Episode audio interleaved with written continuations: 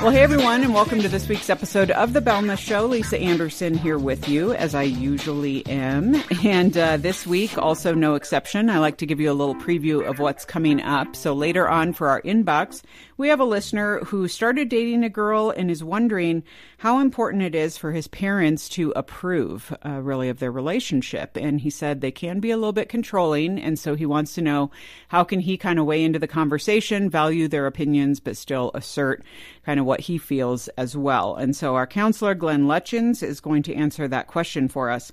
And then for our culture segment, our friends Joshua Rogers and Suzanne Gosselin, you probably know them well, are here to discuss healthy and unhealthy ways to be friends with the opposite gender. And this is based on their classic articles, Not Your Buddy and uh, Your Friend Girl Deserves Better. So you can look those up on our site, read them, and then be part of the conversation. This will be part one of a two parter. So check it out. Well, here we are for our roundtable. And we are going to talk about dating specifically in the realm of how do you date someone without losing yourself in the process? And I guess, you know, you have to have found yourself at some point in order to lose yourself. So maybe you're not even at stage one of that yet. We'll find out, I guess. Um, but any of you who have watched the classic rom com Runaway Bride, you know that this is very much the, the trope that they use. She can't even decide how she likes her eggs because she's always deferred to the guy that she's dating. Well, there are probably more important ways of losing yourself and finding yourself in this process.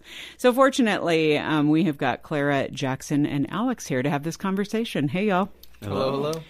All right. Well, Clara, this is your first time joining a roundtable, and so a big welcome to you. And for our listeners, so they know, you are married to Jackson, who has been on the show before. That's right. He's becoming our resident introvert um, because I like teasing him about that because I just was blazed away by some of his statements about introverts when he was on that roundtable. So you have to go and search for it. Check it out if you want to. But they are married, and then our friend Alex here engaged waiting yes. to get married. And so the whole so clearly they've dated in the past. and we're going to see uh, we're going to see how you guys do in answering some of these questions. So let's talk about just common ways that people do kind of compromise um, how you know compromise where they are in a relationship, even losing bits of themselves because I feel like I said even before we started taping, I feel like I did this and I was quite surprised by it in the sense of like I consider myself to be a pretty strong personality, a strong person, but it's a little frog kettle, I think. Sometimes you're just like, wait a minute, did I say that? Or why didn't I speak up? Or what does that look like? So, how have you guys seen it manifested?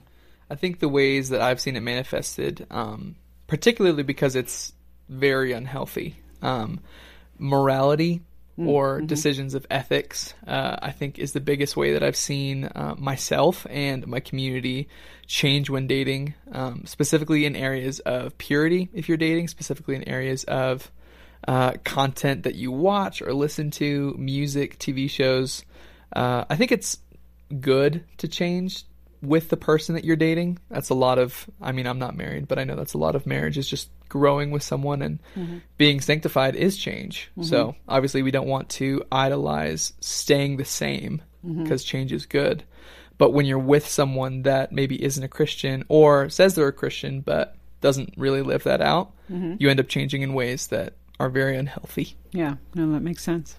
I think it's in the little ways. Um, I think no one goes into a relationship thinking I'm going to compromise and like mm-hmm. lose myself, but it's in those little ways that make you unique and um, kind of quirky mm-hmm. things that you start suppressing, and then you realize like one day that you're embarrassed to do this little thing because you're so focused on impressing the other person or like really fearing that um, you're not going to be their perfect match, and you mm-hmm. just end up slowly like it is frog and kettle. It's really slow, I think. Yeah, and doesn't it seem like you almost don't want to fail at a relationship, so you just kind of press forward trying to make it work? Mm-hmm. I feel yeah. like that's what w- it was for me. I didn't want to say like, "Oh, this didn't work out," or "Oh, I really got into a bad relationship or something." So I'm just like, "Oh, we can just work it out." And as a result, I just tried too hard. I mm-hmm. felt like it was just weird. But I don't know, Jackson. How about you? Right, I, I agree with all you guys. I think especially um, when you're in a dating relationship, it's easy to get that tunnel vision and not always have that outside point of view to see where you're changing. Mm-hmm. And like Clara's saying, it can be super gradual.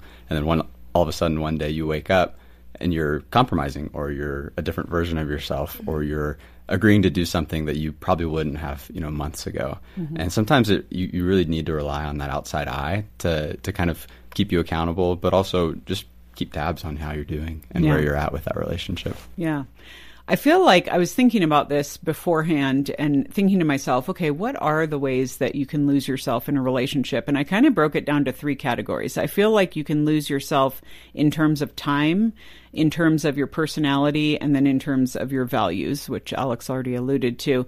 And I feel like time is a very sneaky one because a lot of people go into a relationship, they're so excited that they're dating someone that they don't even set proper boundaries and parameters around like what place is this relationship going to have in my life?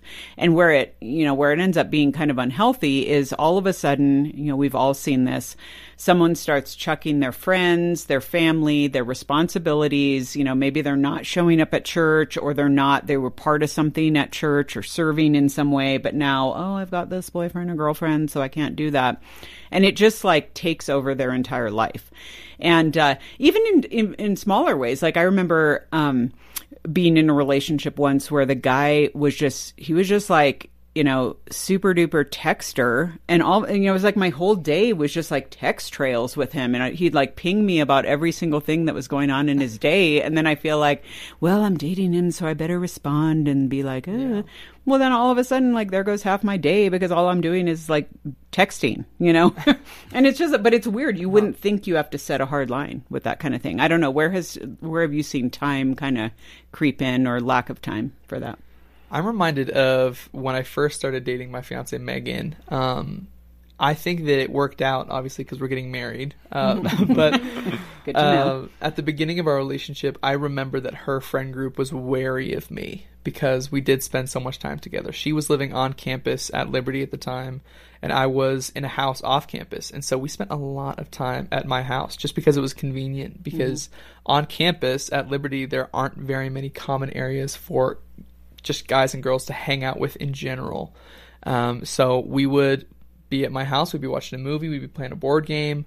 Um, my friends didn't notice me spending a lot of time with her because it was at my house and mm-hmm. all of my friends were my roommates. So they were like, it's great having her around. Mm-hmm. But I remember her friends were like, well, where'd you go? Mm-hmm. Like, you're hiding from us or something. And I think if it hadn't worked out, it would have been a very big shame because she would have lost all this time with her friends for something that didn't actually end up working out. Uh, looking back, I think we probably could have done a better job of incorporating her and her friend group um, into my world and mm-hmm. kind of being a part of that. Um, but I mean, thank goodness that we're getting married, and it kind of it kind of worked out. But yeah. not that that justifies unhealthy time um, mm-hmm. compromises. But I am glad that it wasn't wasted. Yeah. Hmm.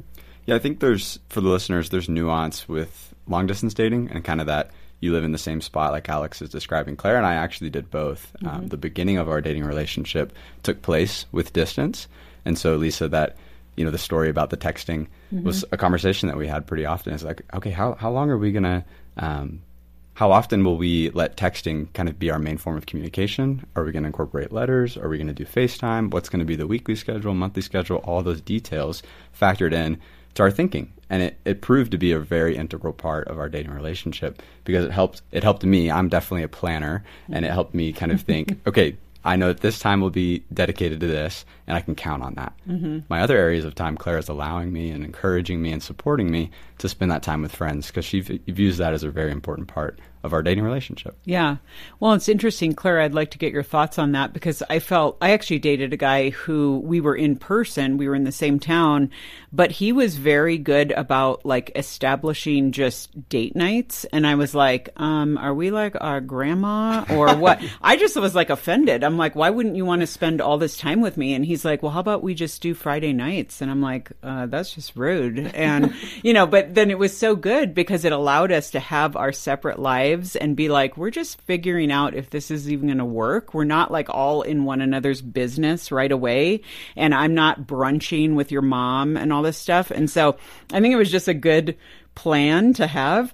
But it was kind of funny because I felt like he was like, you know, kind of slamming some doors where I was like, shouldn't you just be always available for when I want to say something to you or meet up with you and stuff? So I don't know. How do you feel with the planningness of Jackson in that? Oh, I felt so respected by it. But oh. to be fair, I do love brunching with his mom, so that wouldn't have been a problem for us. But uh-huh. um, I don't know, especially with long distance, having the time boundary was really um, helpful for us. And we both felt so encouraged by one another to be where we were. And then when we were together, or even just like having the Friday night phone call, mm-hmm. we had so much to catch up on. And it was not more fun, because obviously I would have loved to be in person and next to him in College Station or in um, my college town. But um, there was always so much to talk about and so much to catch up on. And it was really sweet to see like how he spent time writing letters through the week. And I knew that he was thinking about me, even though we weren't spending hours texting and um, like neglecting our community where we were. Mm-hmm. so good. there was just a really sweet level of respect and like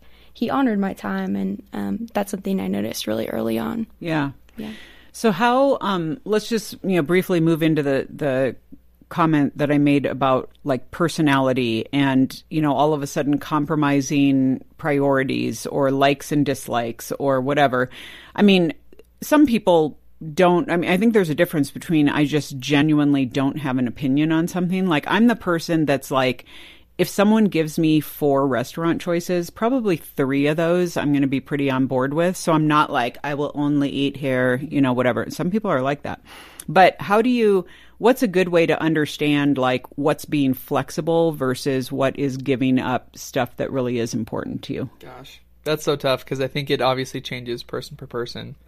I I think the Bible has to be the atlas that we use for what is flexible and what is not. Obviously, if you really care about the way you dress or your sense of humor, you can make that decision for yourself. I personally don't think that those things are as important to me to like hold on to them at the cost of the relationship. Mm-hmm. I'm willing to let my sense of humor be molded to my future spouse or the person I'm dating. I'm willing to let the ways that I dress or maybe even parts of my personality that I really like let them go for the sake of growing with this person. But if it goes against the Bible, that has mm-hmm. to be like where it ends, where mm-hmm. the stop occurs. Mm-hmm. Uh, and I think that's the only place I really feel comfortable advising anyone listening to draw lines because obviously it's going to be different for everybody else. Yeah. And I feel like I was actually in a relationship where it was a both and with that. Like I had a guy I dated who I realized pretty early on, like, didn't even like my personality. And I was like, why are you even dating me? But then, you know, then again, I was like offended. Like, well, I'm going to make you like me because I have a good personality. so then all of a, a sudden I was like on this mission, you know. But he was also a guy, and I've mentioned this on the show before, who probably out of bad motives and just being kind of mean about it, like confronted me on using sarcasm and it being hurtful towards people. And I don't feel he was saying that in love. I didn't think we were in a good place in that. But what he said was actually legit, and I did take it to heart, and I felt like there was truth in that. And so it caused me, it prompted me to change and to mm. adjust that about myself. So it was kind of like a weird ancillary growth of like, okay, that, you know, that was not delivered in love. That was not a good, you know, not, we just imploded. Uh, the relationship didn't work out, but I at least was able to take something away from it. So yeah. I felt like that was good. Um, okay, and we did touch on values a little bit, and in that, and obviously recognizing like what are non-negotiables and and what are.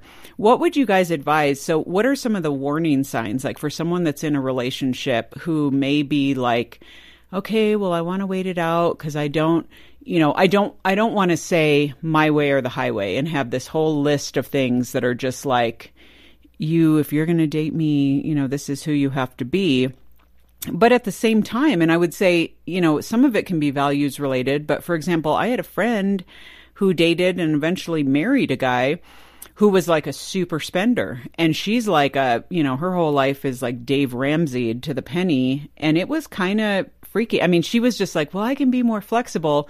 But they've really had to have some conversations in marriage about like, what yeah. do we do with this? Because he's just blowing money out and stuff, and it can be tricky. So, how do you guys feel like you have the conversation going into a relationship on stuff like that? So I think conversations involving personality, values, idolizations. I like I like what Alex said about kind of idolizing the relationship because once once you're able to kind of realize, okay, whenever I think about this relationship, I'm thinking about external things like how we appear to others, how we look to others, their behavior things, rather than kind of the internal character things. That's probably a warning sign, right? Mm-hmm. When you're starting to notice, like you mentioned, a super spender, that's that's pretty easy to identify and observe. Mm-hmm. But the sarcasm thing might be a little bit more subtle. Mm-hmm. Every time you go out or you spend time in a group watching a movie, if someone's consistently, you know, making fun of people or making fun of you in front of others, mm-hmm. that's probably a sign that okay, I, if I'm not speaking up about that, then I'm kind of compromising there. Mm-hmm. And like I mentioned earlier, it, it, might take a close friend kind of pointing that out or using them as a sounding board to to to realize that something else is going on underneath that surface. Mm-hmm. Yeah, that close friend has got to be the person that tells you. I think when you're in a relationship, you're going to be blind to a lot of stuff. Um, just in the design of a relationship, you have rose-colored lenses on and a lot of times, I mean, I've seen with my friend groups, you just don't see. You just don't see yourself changing. You just don't see the areas you're compromising. I've seen friends specifically that just haven't seen those changes happening because they're so wrapped up in this relationship, so wrapped up in this person. And so let this be another heavy encouragement to find a community and do life with that community for a really long time so mm-hmm. that they know you well enough um, to where if you are in a relationship and you are hopefully dating like this person and bringing them into that community. And that community gets to see hey what does alex look like with this person? Is it healthy? Is it not? Mm-hmm. um, the community's got to be like the barometer for that as well as the word of god clearly obviously. But with some of those nuanced things your community has to be the people that tell you because you're just not going to see some stuff. Yeah. Yeah it really seems like on the front end of a relationship you have to decide why you're going into this. I mean, to have that your head on straight from the get go, because like one thing I was just thinking of is so many people get in bad relationships because they are so desperate to be in a relationship. Mm-hmm. Like I've had people straight up tell me, Lisa, I just need to date this guy because he might be my last chance. Or what if no one else asks me out and stuff? And that's where we have to be willing to hold it with an open hand and realize that of all people, God is the one who wants to give us good gifts and he's going to lead us into a great relationship if that's what he wants us to be in. And he's not limited in his resources in doing that. But I think when we start grasping and we start feeling like I just have to make this work or I have to shoehorn myself into, into this, um, I think that's where we can get into trouble. It seems tricky. Yeah. Yeah. For sure. And I think on that front end too, take a moment to know yourself mm-hmm. and that can be really helpful because you don't want to be that person that on the third date lays out a 15 step plan about this is what i'm looking for. This is what i care about. This is what i'm not going to be looking for. But as that relationship kind of naturally grows and especially for the guy that's a great place to take some ownership and, and lead and kind of talk about okay these are the things that i value. These are the things i value about you. This is what i don't value. And this is something that maybe we can explore and grow through together um, if, if, that relationship continues to be more serious. It's a fine line to walk, right? You don't want to be too rigid in the beginning or you don't want to be too flexible. Right. But there is a nice balance that, that exists there. Yeah. What would you guys say it looks like to be a good friend in this kind of scenario where you see someone who's either infatuated with someone or they've gotten into a relationship that they will not extricate themselves from because they're just going to make it work or whatever? How do you approach them as a friend and kind of give them some insight to help them on their way. Well, I have a, I think I have a friend who did this really well. I met Jackson in the summer, and when I came back to college, um, my friend noticed this like extra vibrance to me, and um, maybe it was a little bit of infatuation, but I don't think so.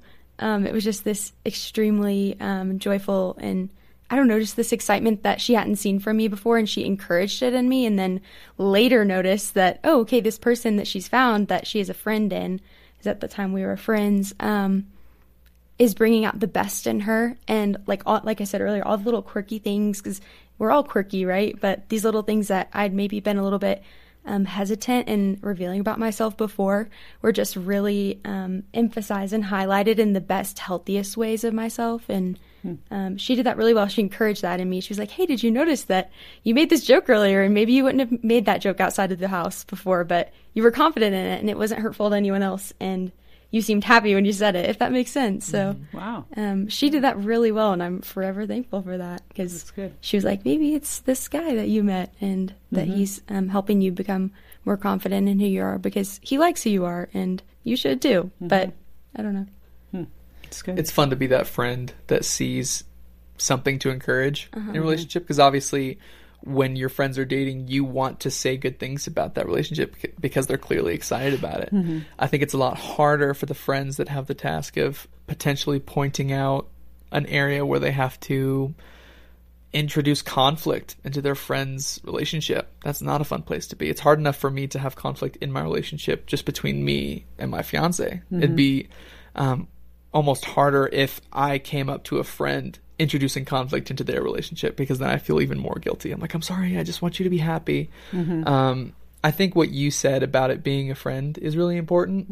Don't just go say it to someone you know that you're like, hey, I think that this is something that you need to grow in.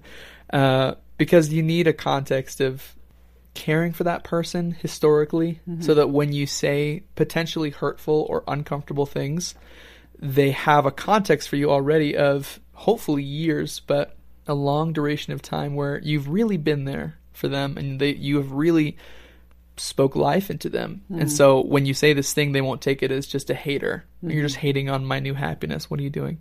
it's more like, oh, like I'm sure you're trying to help. I know you love me and I know that this is even if I disagree with you, at least you're trying to help and at least you're trying to love. As far as practically like how to go about that, I don't know if I've ever received that sort of criticism from my community. Um, part of me even being asked that question wanted to say something like, "Oh yeah, like there was this one relationship that was super unhealthy," and all my friends were like, "You need to get out of here."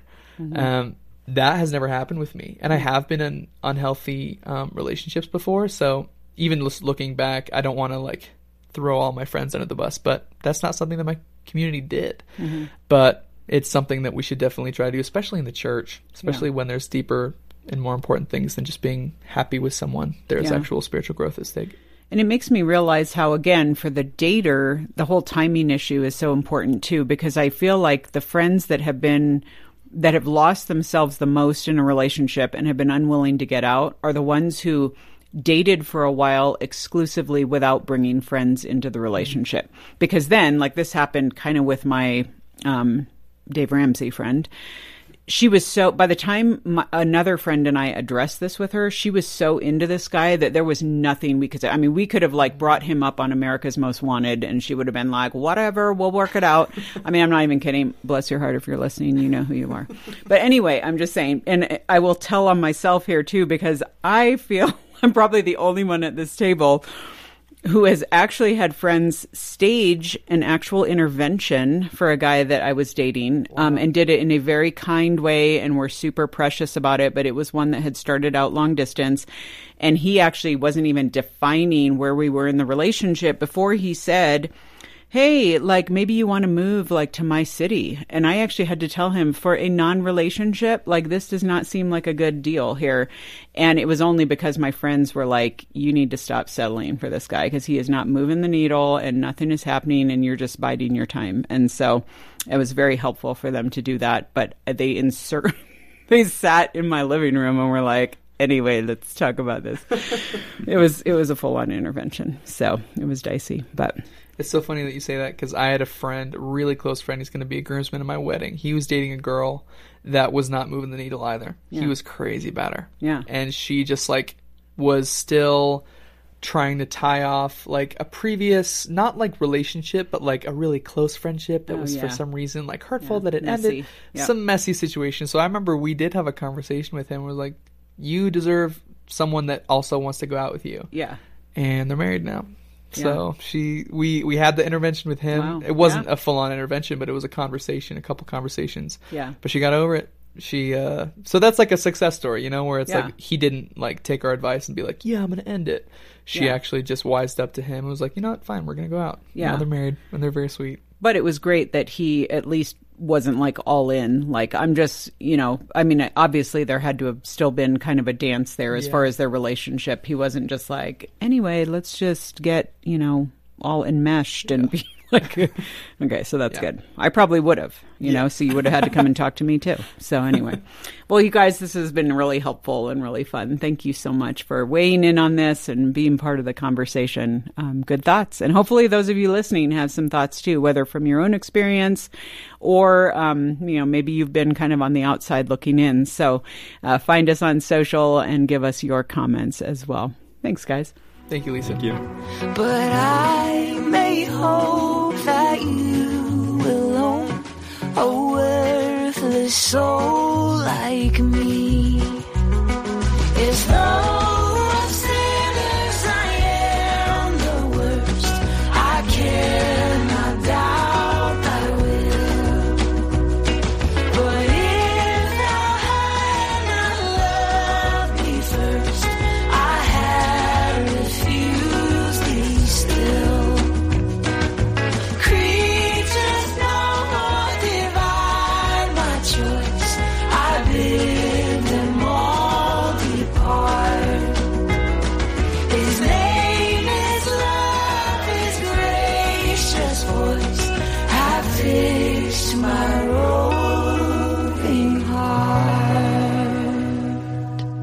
Well, folks, we are here for today's culture segment, and uh, this is another fun one because we are doing it live, and you will notice that if you're listening after the fact. Uh, this is via our Listen app, and we have future events coming up. Uh, so, just a heads up, check our site and the podcast for those. We will let you know when those are happening, so you can be part of our live virtual audience for those. Um, but today we have got Joshua Rogers and Suzanne Gosselin, uh, who really don't necessarily need any introduction unless you have only been around Boundless for like a day and a half. Uh, both of them have written for Boundless. They've been part of Boundless events. They have been on the show before. They are great friends of Boundless and just wise, wise people who have walked relationships out. Uh, Joshua is an attorney by day, and then when he's not, when we don't have him working for Boundless, uh, he's an attorney. He's also a husband and a dad, and uh, he's an author of Confessions of a happily married man, finding God in the messiness of marriage. So, Joshua, welcome to the Boundless Show. Thank you so much. It's good to be back. All right. And Suzanne, you know her as one of our bloggers. She occasionally has the time to write when she can get to a coffee shop or somewhere quiet. Um, she's one of our regular contributors as well as writing articles for us. Uh, she's an editor in her own right, both past and present, as well as uh, just doing a fair amount of writing and, and even ghost writing for others. More on that later. Uh, but she's married to Kevin and they have four kids. Suzanne, welcome. Hi, Lisa. Good to be here. Excellent. Um, and Suzanne's book, if any of you have checked it out or gotten it for a family member, um, is a great book for moms Grit and Grace Devotions for Warrior Moms. So uh, check that one out.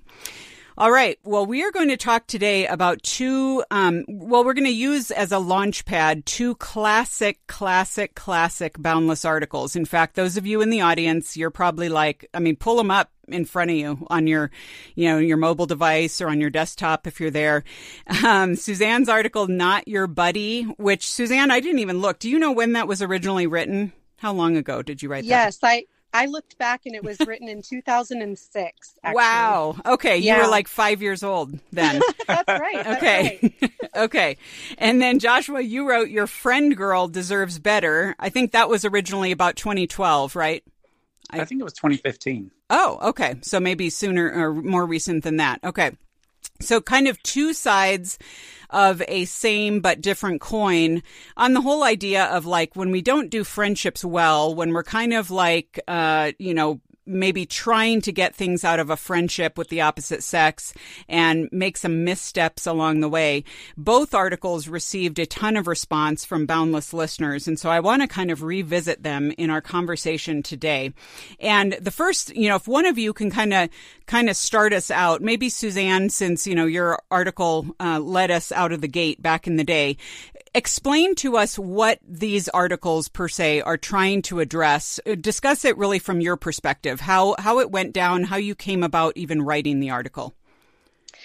Yeah, well, I guess back in 2006, I was seeing this trend among my friends. We were in our 20s, and a lot of my girlfriends, probably there were three or four at the time I wrote the article, were experiencing this situation where they had developed a really close friendship with a, a, ma- a man and they wanted more, but he just didn't seem interested in that. And yet they were spending a lot of time together.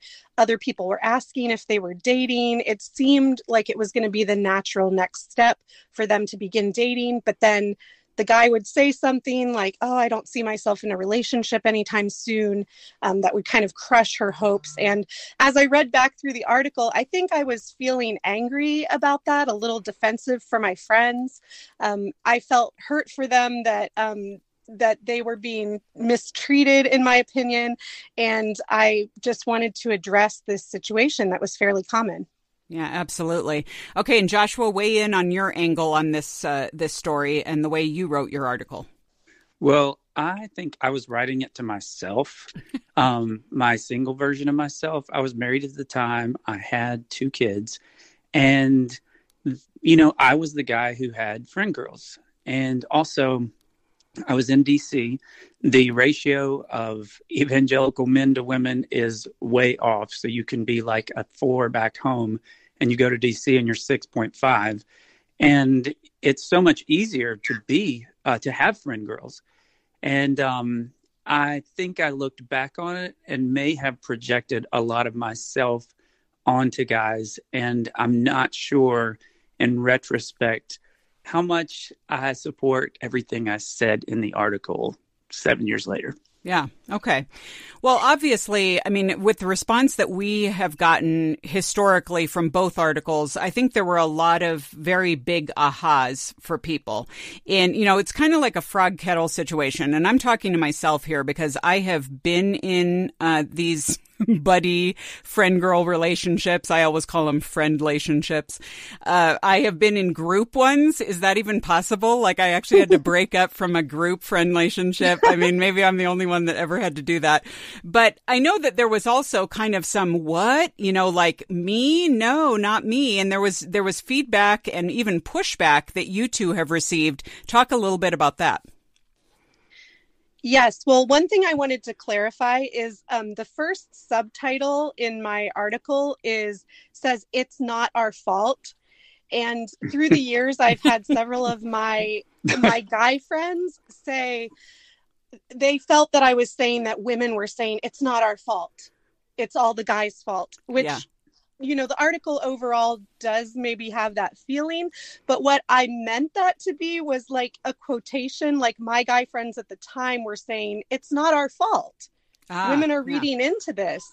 And I actually thought that they had a valid point there. So I'm interested to hear from uh, some of the, the people in the audience, if especially men, if they have felt this, that women read into everything and it's not our fault that they're getting the wrong idea and they're thinking that we owe them, you know, a date or something. Yeah.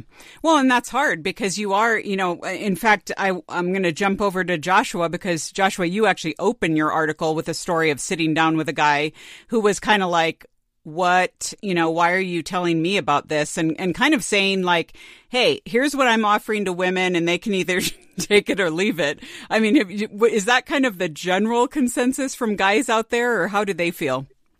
Oh, I mean, I don't know. Um, I certainly hope not. It's, it's really hard. I think part of what mixes it up these days is so much online dating, so much of like the texting and the messaging.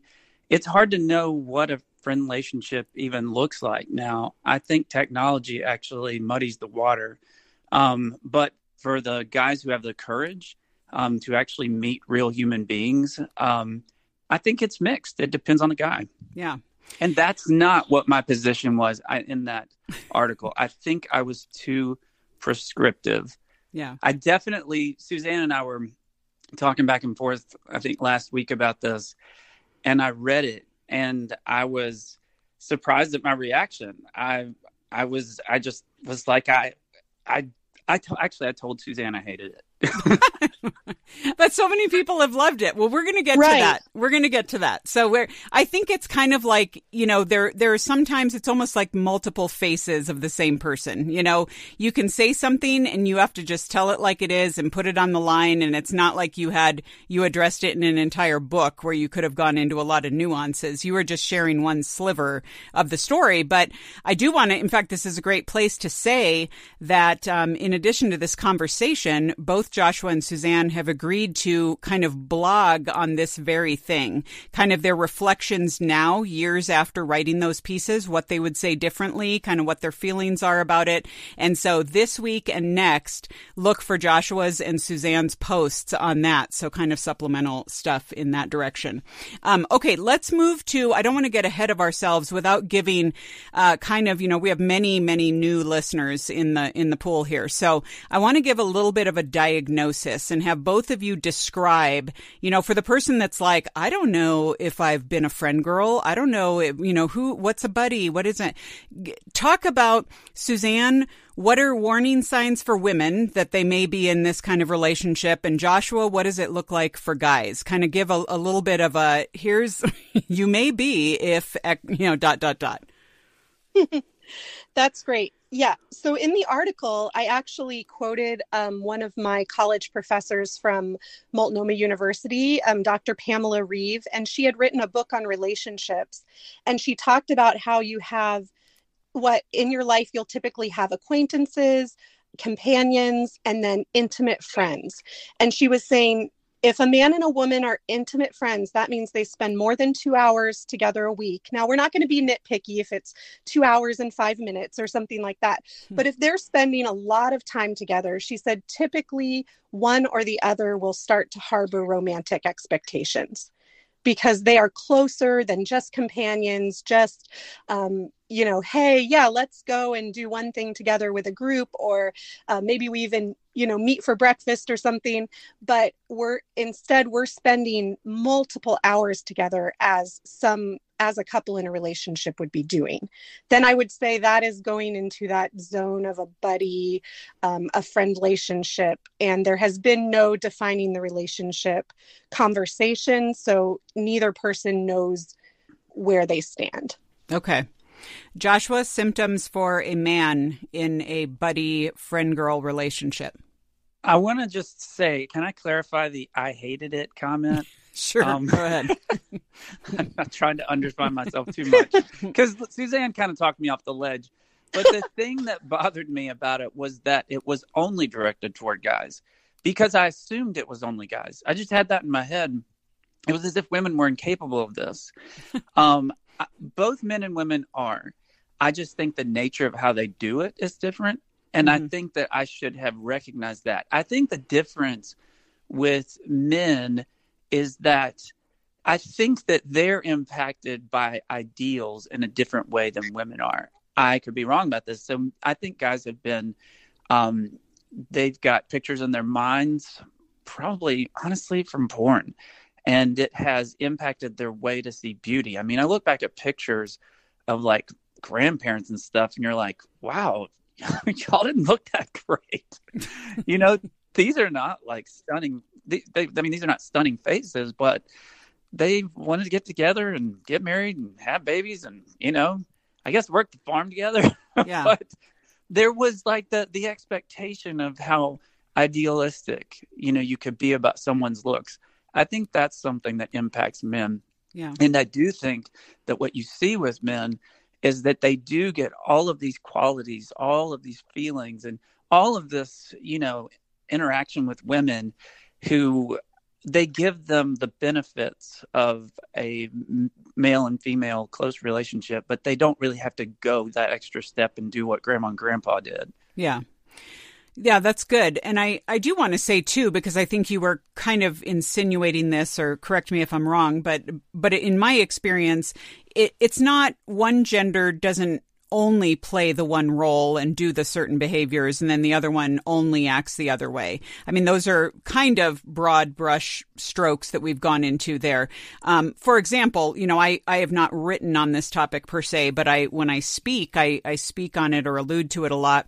And I talk about guys that I know who have become for women that gal pal or they've become the girl's ride for every event that they need to go to or they're her handyman or they're and they get into this kind of being used kind of relationship so it's not like guys yes. are just all these jerks who are like i'm going to use women and just use companionship and whatever they can fall in that role of kind of being the the blindsided person too mm. so just clarifying clarifying that but um let's talk about now that i've said that i do want to talk about it seems generally, in my experience, when this type of relationship is is happening and it's ingrained and I've talked in the past about I had a friend, you know, I I've been in these, but I had a friend who was in one of these for 7 years.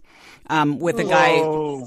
that she thought I don't I'm I'm looking scanning our audience here. I don't know that she's on the call here. But um she literally after 7 years of exactly what Suzanne described in her article, you know, hanging out with this guy. They had they knew each other's Starbucks drinks. They had pet names for mm. each other. They were oh each gosh. other's besties, going to movies, doing whatever. She sat Gross. down with him in a restaurant after 7 years and broke up with him from a non-relationship. And because of the investment she'd put into it, and I'm talking most of her 20s, it was like a divorce and it took her about two years to get over. So I want to wow. say that to talk about there's a seriousness and a gravitas to this that really is like, folks, we got to figure, you know, you got to figure out if you're boiling in this kettle. Now, it seems to me, in my experience, getting back to my question, that women often have to do the breakup, a la my friend. Now, mm. why is that? Why do guys let this drag out, maybe knowing what's going on or suspecting what's going on? The women are hanging on because they're hopeful. The guys are kind of letting it happen, and the women often have to like drop the hammer. Why? Why do you think that is?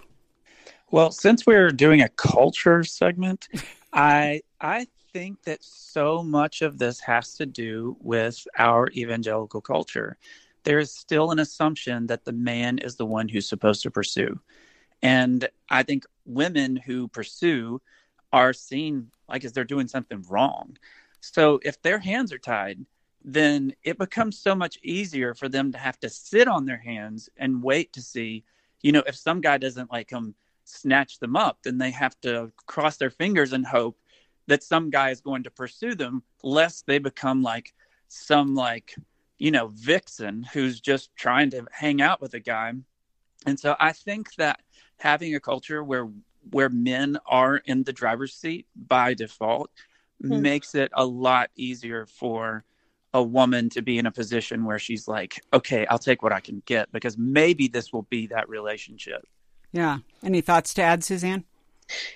Yeah, I mean, in my article, I I realized I kind of villainized the guys. I was like, wow, I was like really angry when I wrote this. I think um, I just was really putting that challenge out there because I was seeing it so often that it was the woman like your friend who had had been really investing for quite a long time and the guy just would never do anything and i had actually asked some of my male friends like why do you guys do this and they said well as long as she doesn't tell me otherwise, I assume she's okay with it.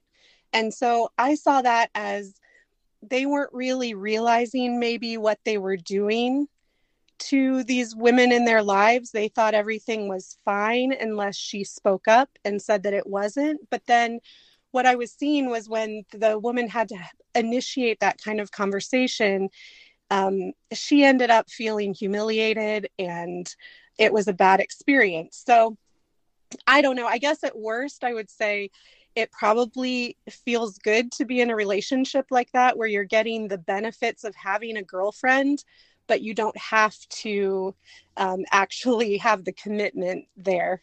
Hmm. So, well, and Lisa, one thing, I'm sorry, Suzanne, one thing that I would say is that I also, my problem with mine is that I also villainize the guys. I remember back when I wrote this and I was writing articles like this, like guys would get so mad. It's like he's a man hater. I wasn't. It was like I was in this coach role, but the problem is I think that on the one hand, it's it was written as if guys are the ones who are supposed to like protect their hearts or whatever. But on the other hand, something is that I think it was really condescending to women. Like it's like like she can't put the boundaries up. I mean, for the women out there, no, you can do this. Like if this is going on that long, you know better. I mean, like and also, you know, if my daughter ever comes to me one day and it's like, Daddy, you know, there's this guy, we've been talking for six months, he's not interested. He tells me about the girls he is interested in. I would just be like, you know what, Layla, if you keep seeing him, it's on you. Mm-hmm. I mean, like, and that was the thing. My expectations of women were so low to the point of, I believe, there was low grade condescension. Okay. Yeah, and that's, I mean, I think it is. Women have to wake up and have to realize that if we're enabling this kind of behavior, like you said, Joshua, that is on us. I think it is just kind of a bummer. I can hear every woman, the echo of her voice saying, okay, but why do we always have to be the, why do we have to be on our guard? Why do we have to be, why can't the guys just help hold that line? And, and like I said, I think it does go both ways, um, in that sense. And we'll probably have some specific questions from folks, uh, along those lines. But before we get get to the Q&A though, I do want to say, so what does it look like? I mean, does this just mean it, I feel like from this conversation it's like just never be friends with the opposite gender. so how I mean, is there a way to actually do it, especially in a digital age where it's so easy to get that sneaky text trail going where it goes all day and all of a sudden you're just in their business like 24/7 sharing way too much information and or you know, you might start out in the same small group at church and then it's hanging out with this and then it just it, it's just craziness so how do we do friendship well yeah well i think one thing that i i talked about in my blog post is that my thinking on the matter did mature through the years. So I wrote the article in 2006 and then it wasn't until 2009 that I met my husband and we we got married the end of that year. So in that time, that interim time, those interim years, I was navigating is there some sort of happy medium between having no friends of the opposite gender and uh, being in a relationship with someone. And so there were many times that I'm like, I feel like I'm disobeying my own advice in not your buddy because I'm getting to know this guy and we're spending more time together, but we're not dating. Like, am I, you know, am I doing something wrong? And I think the way that the Lord led me was that I could trust how he was leading me and I could trust that if I was seeking him as I was navigating these friendships, that I wouldn't get into that bad place.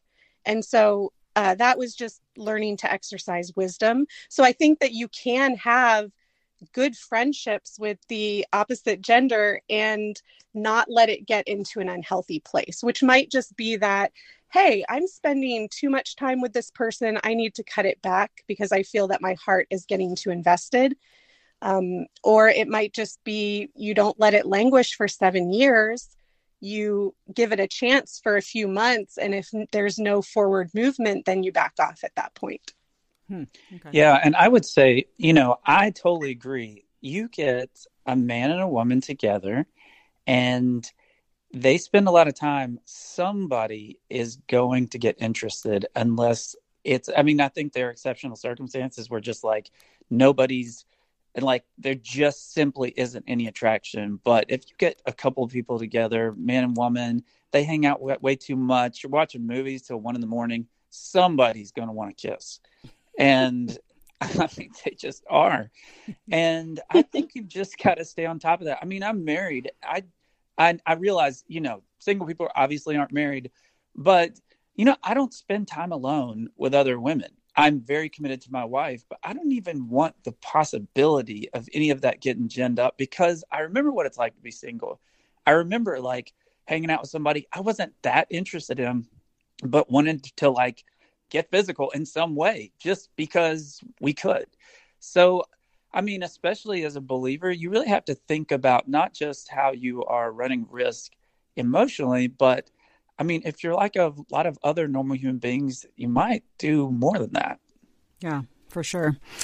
Okay, well, there are so many more questions that I want to ask, but of course we have to uh, leave it up to our audience. And so we are going to pause. Um, folks who are listening to this after the fact, the Q&A is going to come next week for you. Um, and so we want you to come back and be a part of the Q&A as well. And then make sure that next time we do a Listen App event, you are live in our audience so you can ask a question. Um, but for now, I want to say thanks to Suzanne and Joshua. They're going to be back with us next week. And uh, yeah, we're, thank you guys so much for the wisdom that you shared today. Thanks, Lisa. you. Yeah, good to be on here.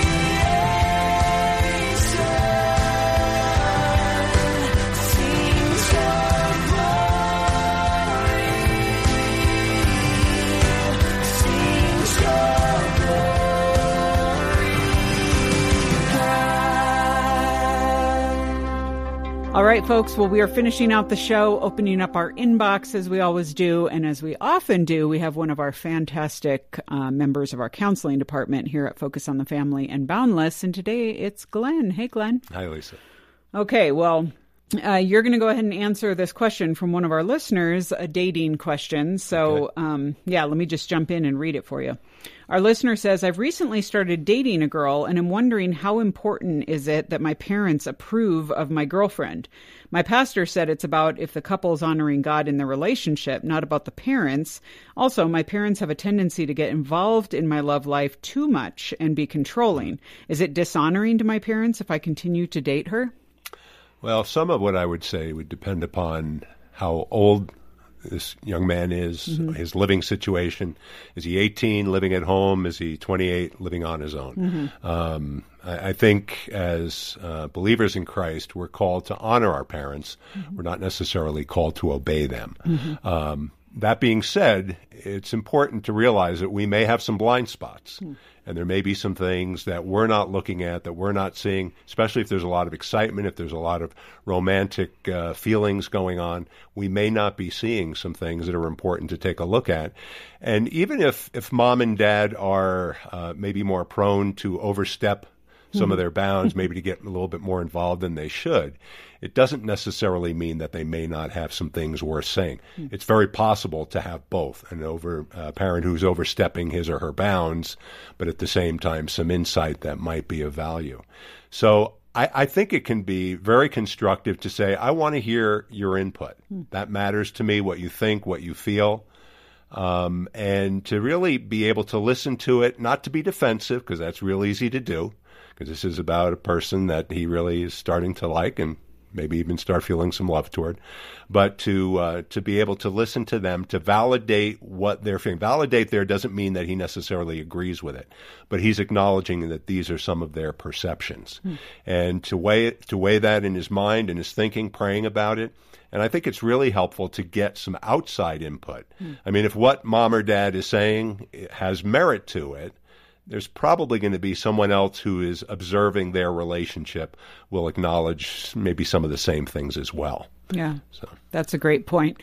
I think too, I mean, like what you said about validating is so great because I think, you know, if he goes into this, if he has a conversation with his parents saying, assuming that their intentions are good. I mean, very mm-hmm. few parents are like, the one thing we want to do is control our son's relationship. The one, they probably just have strong opinions or they have this vision of who mm-hmm. their son is going to date and marry. Right. And, you know, if this person doesn't match up, then, you know, so there's, there's their own fallibility in this too Right. and their own uh, proclivities to how how they're making assumptions and stuff and so him being generous uh, and and graceful towards them i think is going to go a long way Yeah. in have it so you think he should sit down and have this conversation with them Yeah, I think so. I mean, Yeah. again, it may be a scenario where he lets them know I'm going to give some some thought, some prayer to what you share with me.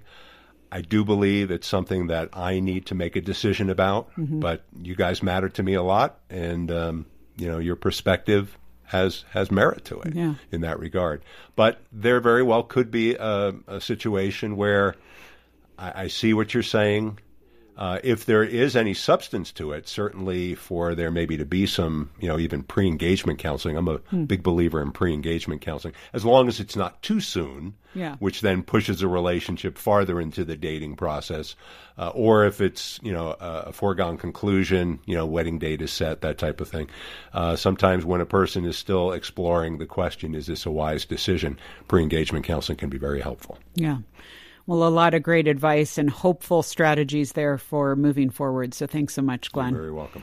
Okay, folks. Well, that's it for this week's show. Um, we would love it. Of course, you know, we're a couple months into the new year here now. We'd love it if you would hop over to Apple Podcasts and leave us a review of the show. We find so many people who've heard about the show because they decided to check it out and read the reviews. So uh, if you'd be willing to give us a glowing review, we would sure appreciate it. So that's over at Apple Podcasts. Otherwise, I will see you around next week. I'm Lisa Anderson for The Boundless Show. The Boundless Show is a production of Boundless.org. Focus on the family.